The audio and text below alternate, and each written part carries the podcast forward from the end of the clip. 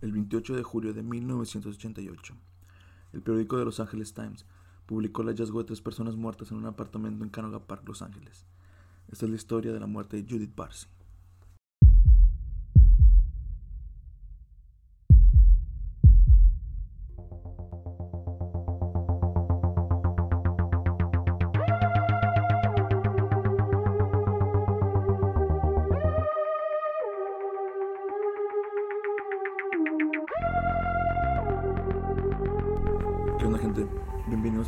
Episodio de este podcast, el cual tratará sobre Judith Barcy. Este episodio se lo retomaremos de los años 50, entre los años 50 y 70, cuando por separado Joseph Fitzvance Barcy y María Barcy llegan a Estados Unidos. Ella era de una ciudad universitaria rural del sur y él de una área industrial más difícil, donde tuvo una infancia miserable debido a que nunca conoció a su padre.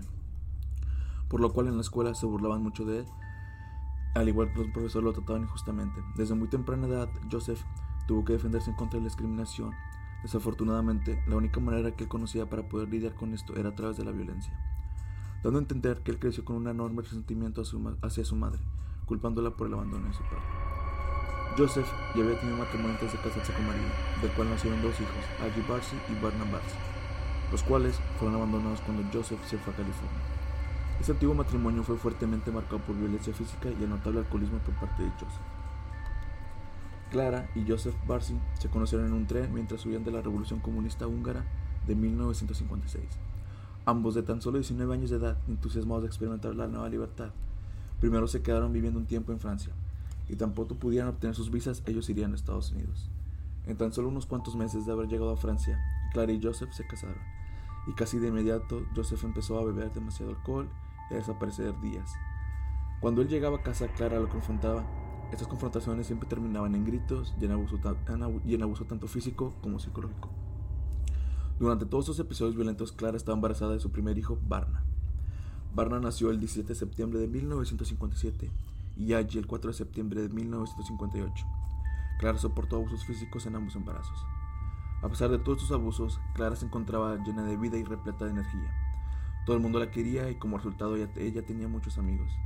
Con un corazón enorme y de espíritu libre, Clara siempre llevaba a sus hijos de paso todos los fines de semana. Por otro lado, Joseph era muy introvertido con muy pocos amigos y sin ninguna intención de hacer nuevos. En muy raras ocasiones tenía algo lindo que decir sobre alguien y siempre pensaba que alguien lo traicionaría. Joseph no tenía respeto hacia las mujeres. Para él, todas las mujeres eran putas. De alguna manera, Clara sobrevivió a todo este abuso y su sueño de irse a vivir a América estaba a punto de hacerse verdad.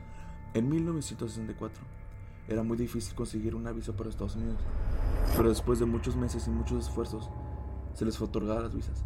Barna tenía 6 años y allí 5 cuando llegaron a la ciudad de Nueva York, esto llenando de una fuerte esperanza clara de que por fin podría lograr cualquier cosa. Ella esperaba que este fuera un nuevo capítulo en sus vidas, como un gran inicio, y que por fin el abuso parara. Desafortunadamente, esto no fue así. El abuso continuó y cada vez hacía más pesado aguantarlo. Joseph ya no abusaba físicamente de Clara, sino que también comenzó a abusar emocionalmente de Barna. La familia nunca sabía cuándo el papá llegaría a casa y si éste llegaría borracho o no. Los días que él llegaba casi siempre terminaban en abuso tanto verbal como físico.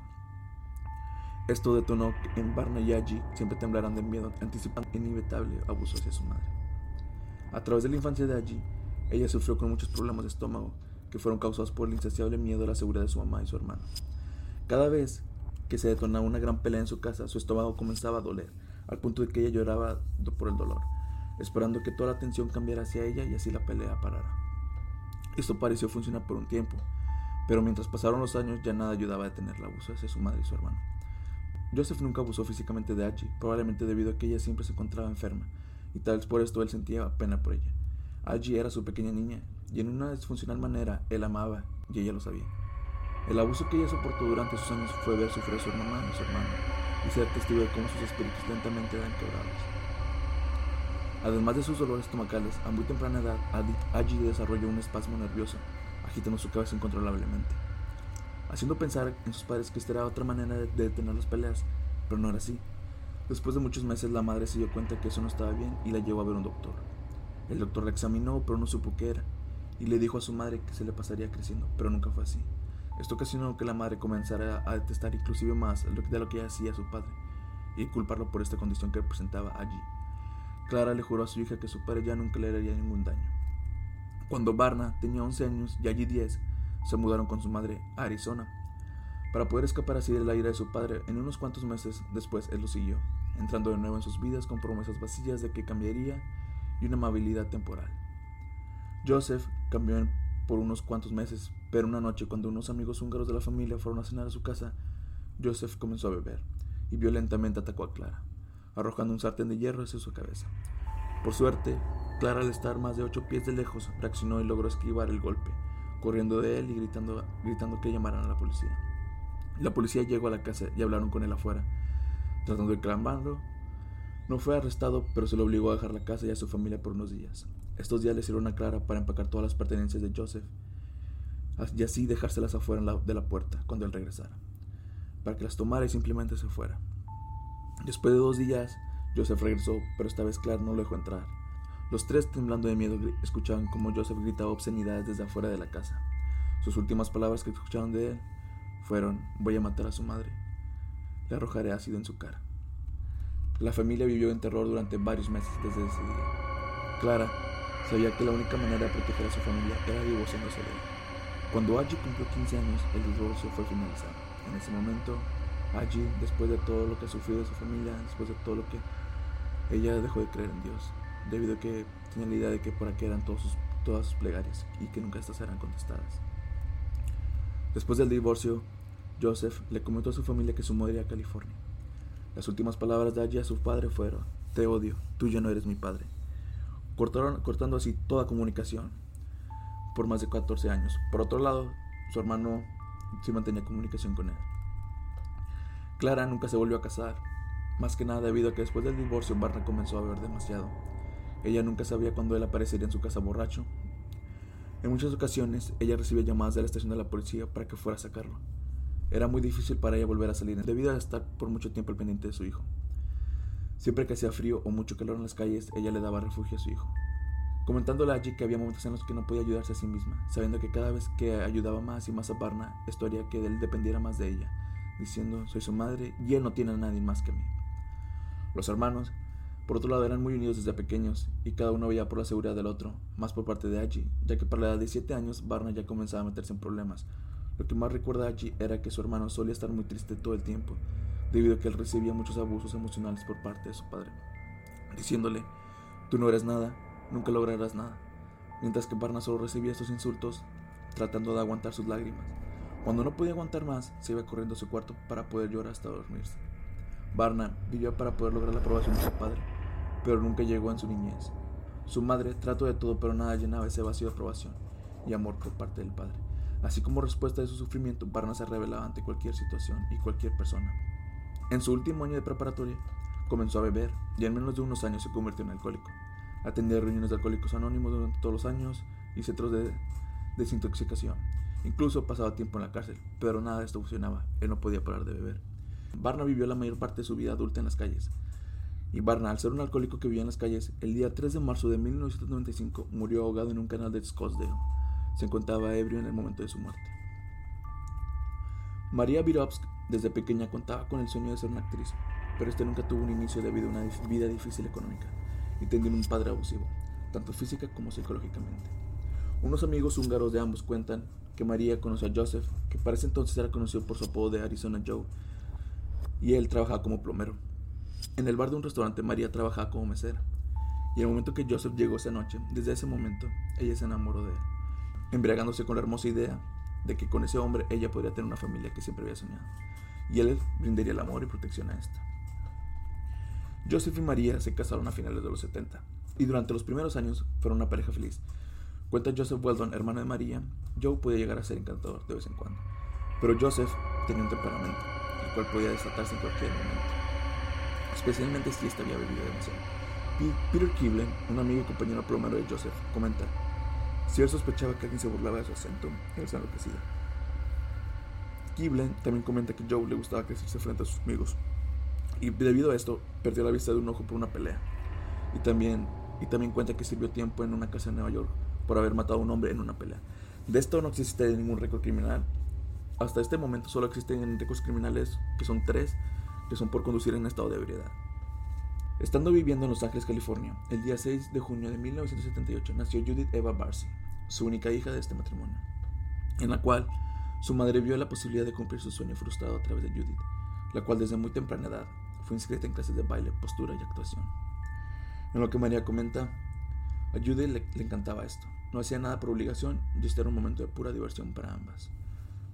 Well Donald le comentó a su hermana que no perdiera el tiempo, que la oportunidad de que ella lograra ser famosa era una en 10 millones. María Barcy, sin conocer sus posibilidades, le demostró qué tan equivocado estaba.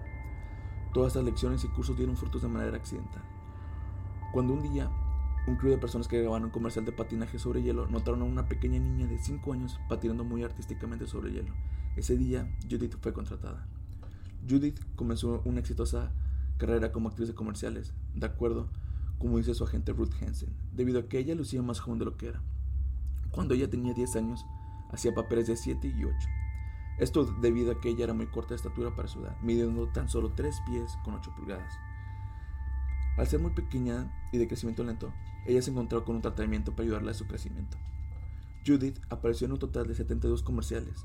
En sus primeros años creció en roles cada vez más importantes tanto en televisión como en cine, apareciendo en la película Joe the Revenge, en shows como Growing Pains, Cheers, y en una función de televisión llamada Fatal Vision, en donde irónicamente hizo el papel de una niña que era asesinada por su padre.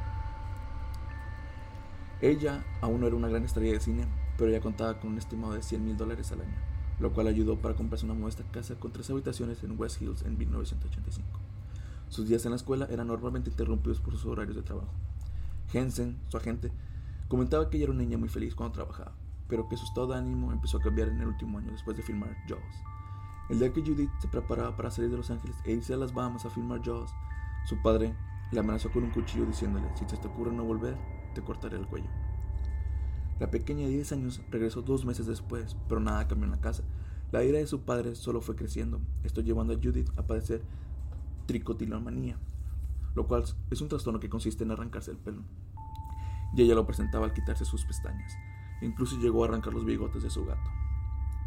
Un compañero de Joseph comentaba que él escuchó más de 500 veces decir que él iba a matar a su esposa y cito, traté de calmarlo, diciéndole que si la matas, ¿qué pasará con tu pequeña? Él solo respondía, la mataré también. Joseph parece que tenía un odio permanente contra su esposa. Varias fuentes mencionan que las amenazas de Joseph hacia su esposa cambiaban constantemente, algunas veces diciendo que la mataría a ella, otras veces diciendo que mataría a Judith y que se mataría a sí mismo, para que así María viviera y sufriría. Kiblen comentó que el mundo de Joseph giraba alrededor de Judith, pero también trató de mantener control sobre su hija la cual se convertiría cada vez más exitosa en un mundo que él apenas conocía. Creo que aquí ya nos podemos dar una idea de que cómo él se sentía al saber de que su hija ya al tener una corta edad generaba más ingresos que él. Podemos ver cómo eso también le molestaba demasiado, al punto de que también la odiara igual que a su madre. Una vez, María le compró un papalote a Judith y su papá lo agarró. Judith se puso histérica y le, y le gritó, lo vas a romper. A lo que su padre respondió, mírala, es una mocosa malcriada y no quiere compartir su nuevo juguete. Después de esto, lo rompe en muchos pedazos. En diciembre de 1986, María Bartzi llenó un reporte policíaco en contra de su esposo, acusándolo de recibir amenazas de que la mataría. También que en repetidas ocasiones fue ahorcada e incluso, incluso golpeada por lo largo de cinco años. La policía, al no encontrar ningún rastro de ninguna, de ninguna herida, hizo que María tuviera que declinar el reporte. En una cena que organizaron unos amigos de la familia Barcy, escucharon a Judith comentarles que tenía miedo de regresar a su casa, que su papá estaba borracho todos los días y que ella sabía que quería matar a su madre. El estrés en Judith continuó creciendo y cada vez reflejándose más en sus pestañas. Pero no como otros casos de abusos en, en celebridades donde los testigos no decían nada, vecinos, familiares y gente de la industria que conocía este tipo de amenazas en la casa de Barcy, tratando de ayudar. Una, una, vecina le ofreció refugio en su casa a María Barça, pero esta se.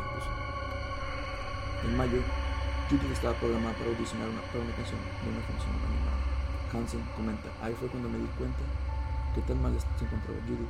Ella lloraba histéricamente y no podía ni hablar. Ya harta de este abuso, Hansen se involucró más en este caso. Ella le sugirió fuertemente a la mamá de Judith que la llevara con un psicólogo infantil. El terapeuta se rehusó a discutir el caso, pero Hansen comenta que recibió una llamada diciéndole, Ruth, esta niña tiene problemas extremadamente verbales, mentales y emocionales. Así que es mi deber reportarlo con servicios infantiles. Servicios infantiles también se negó a discutir detalles del caso, debido a las leyes de confidencialidad. Ray Lamont, una vocera, dijo que María Barcy le había comentado que tenía un plan de acción, el cual se sentía segura, así que la agencia la dejó seguir con el plan. Eso involucraba separarse eventualmente de su esposo. Por otro lado, Hansen comenta que la madre le escribió otra situación. Ella dijo que ellos no estaban haciendo nada, así que ella tendría que arreglárselas por sí misma. El plan de acción de María consistía en mudarse a un apartamento en Panorama City, el cual ella comenzó a rentar en mayo. Ella solía pasar los días aquí con su hija y regresaba a su hogar en la noche. Hansen le decía a María que ya era hora de que dejara a su esposo, pero ella seguía dudando. En junio, diciéndole que ella quería quedarse en el vecindario para el cumpleaños de Judith. Ya en julio, ella dijo que no quería perder su hogar. Una vecina, Eunice Daly, cuenta que ella en verdad amaba su hogar y todas las cosas que la carrera de Judith había traído. En mayo de 1988, Barnard Barcy, el, el primogénito de Joseph, le llamó a su hermana Aggie, comentándole que acaba de comunicarse con su padre y que él quería que los, que los dos fueran a visitarlo. Aggie, estando en shock, pero un poco emocionada por esta noticia, después de todo era su padre, y a pesar de que una gran parte de ella lo odiaba, la otra parte lo amaba, y eso nunca cambiaría, aceptando así ir a visitarlo, teniendo en mente que era tiempo de perdonarlo y seguir adelante. A unas cuantas semanas, Barney y su hermana se encontraban en camino a ver a su padre y a su media hermana Judith, y María, a las cuales no conocían. Durante cuatro días que estuvieron con su padre y su hermana menor, una enorme cantidad de sanación ocurrió, tanto para Aggie como para Joseph le comentó que lamentaba haber sido un mal padre e incluso que los amaba aunque no lo pareciera. La familia se abrazó y se dijo te amo incontable número de veces. Aggie comenta que cada vez que veía a su padre y mi hermana abrazarse, le daba la idea de que finalmente su padre le había dado el amor y la aceptación que su hermano tan desesperadamente buscaba. Al ver a la pequeña Judith, ella se recordaba a sí misma y sentía que la amaba incondicionalmente, como si la conociera de toda la vida. El día que Barney y Aggie se despidieron ya para irse, Judith se acerca y le susurra al oído a Aggie. Aggie, tengo miedo irme con ustedes. A lo que Aggie le pregunta de qué tenía miedo y Judy le contesta, temo que papá hará algo malo. Aggie la calmó contándole que durante a lo largo de sus años él solía amenazar a su familia, pero nunca realizaba sus amenazas. Una semana después de que Barney y Aggie se marcharon, existe esta teoría de que Joseph se descontroló al enterarse del plan de su esposa de mudarse, incluso también puede que haya descubierto que planeaba el divorcio o que su hija estaba viendo un psicólogo. El lunes 25 de julio, Judith no asistió a una cita con la productora de Hanna-Barbera. En la medianoche del 25 de julio de 1988, Joseph realizó lo imaginable. Cogió su pistola calibre 32, entró al cuarto de Judith, matándola de un disparo en la cabeza, mientras ella dormía. Al oír esto, María salió corriendo al pasillo para enfrentarse a su esposo pero no tuvo ninguna oportunidad. Se vio obligado a arrodillarse y recibir un disparo en la cabeza. Joseph, después de realizar esto, siguió viviendo en la casa durante los siguientes dos días, como si no hubiera pasado nada con los cuerpos ahí. Hansen, el agente Judith, al no saber nada de ella, realizó una llamada a la casa Barcy a mediodía del 26 de julio de 1988. Joseph consultó el teléfono. Hansen preguntó por Judith y María, a lo que Joseph simplemente les comentó que habían huido a San Diego en un coche. Añadió que él solo encontraba en la casa solo para coger sus pertenencias y para dar un último adiós. El agente sorprendido por la historia no se la creyó y trató de repetir constantemente llamadas a la casa para ver si María respondía, pero esto nunca pasó. En la mañana del 27 de julio de 1988, a las 8 y media de las mañanas, la vecina Eunice Daly regaba su jardín y escuchó una fuerte explosión procedente de la casa de los Barcy. De esta misma comenzó a salir mucho humo por encima del techo. Los bomberos llegaron y lograron contener el fuego.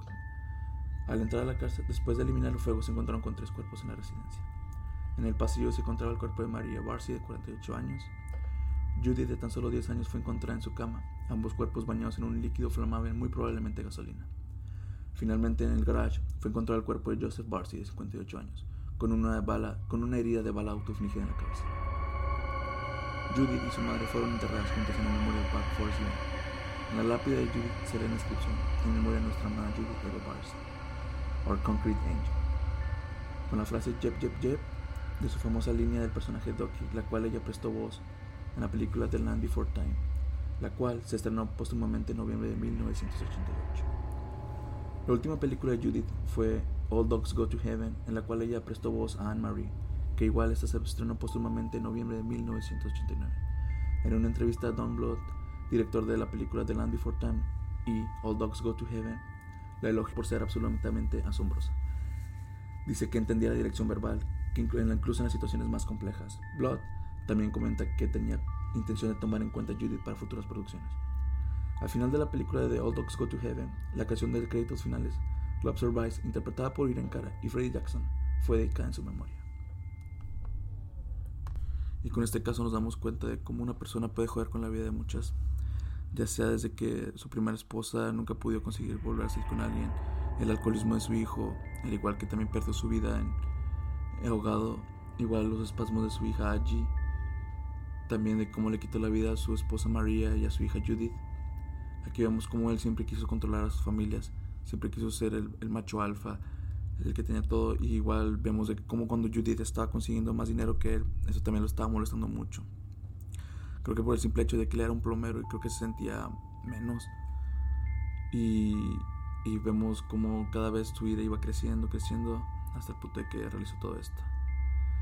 Así que esta fue la historia de Judith Barcy. Espero les haya gustado. Cualquier duda, cualquier sugerencia o así, está en la, me la pueden mandar al correo, cualquier cosa, igual están mis, mis redes sociales. Normalmente van a encontrar como Amphibio en todas las redes sociales. Igual les dejo en la, en la descripción los links del podcast. Así que sin nada más que añadir, les deseo un buen fin de semana y recuerden siempre sembrar el terror. Nos vemos.